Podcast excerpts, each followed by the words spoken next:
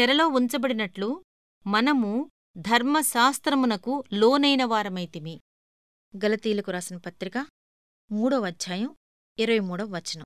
గతించిన కాలంలో దేవుడు ధర్మశాస్త్రం అనే శిక్షకుని క్రింద మనిషిని ఉంచి దాని ద్వారా విశ్వాసానికి దారి సిద్ధపరిచాడు. ఎందుకంటే ధర్మశాస్త్రం మూలంగా మనిషి దేవుని న్యాయవిధిని తెలుసుకుంటాడు. దాని మూలంగా తన నిస్సహాయతను గ్రహిస్తాడు. ఆ తరువాతే దేవుడు చూపిన విశ్వాస మార్గాన్ని సంతోషంగా అనుసరించగలడు. దేవుడు ఇప్పటికీ మనల్ని విశ్వాసంలో బంధిస్తూ ఉంటాడు. మన మనస్తత్వాలు పరిస్థితులు పరీక్షలు నిరాశలు ఇవన్నీ మనలను నలుమూలల నుండి కట్టివేసి విడిపించుకోటానికి ఏకైక మార్గమైన విశ్వాస మార్గం వైపుకు మనం మళ్ళేలా చేస్తాయి.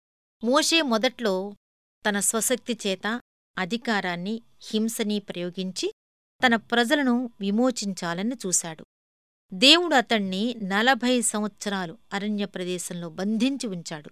అప్పుడే మోషే దైవ కార్యాలు చేయటానికి సమర్థుడయ్యాడు. పరిశుద్ధాత్మ పౌలు శీలలను ఐరోపాలో సువార్త చెప్పమని ఆదేశించాడు. వాళ్ళు ఫిలిప్పీకి చేరుకున్నారు. కొరడా దెబ్బలు తిన్నారు. చెరసాల పాలయ్యారు. బొండ కొయ్యలో బందీలయ్యారు. కారు చీకటిలో ఆయన స్తుతిగీతాలు పాడారు. దేవుడు వారిని విడిపించాడు. యోహానును పద్మసు ద్వీపానికి ప్రవాసం పంపించివేశారు విశ్వాసంతో అతడు బందీ అయ్యాడు. అలాంటి బంధకాలు లేకుంటే అతడు దేవుని మహిమాన్వితమైన దర్శనాలను చూసేవాడే కాడు. నీకు ఏదైనా పెద్ద ముప్పు వాటిల్లిందా? ఏదైనా గొప్ప నిరాశగాని నష్టంగాని చెప్పలేనంత దిగులు కాని సంభవించిందా? కష్టకాలంలో ఉన్నావా? ధైర్యం తెచ్చుకో. విశ్వాసంలో నువ్వు చెరలో ఉన్నావు. నీ కష్టాన్ని సరైన దృష్టితో చూడు. దాన్ని దేవునికి అప్పగించు. అన్ని విషయాలు సమకూడి జరిగేలా చేసే దేవునికి కృతజ్ఞతాస్తుతులు చెల్లించు. ఎన్నో దీవెనలు పొందుతావు.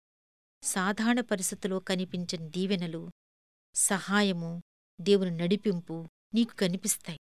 నీ చెరమూలంగా నువ్వే కాక నీ చుట్టూ ఉన్న చాలామంది గొప్ప వెలుగును దీవెనను పొందుతారు.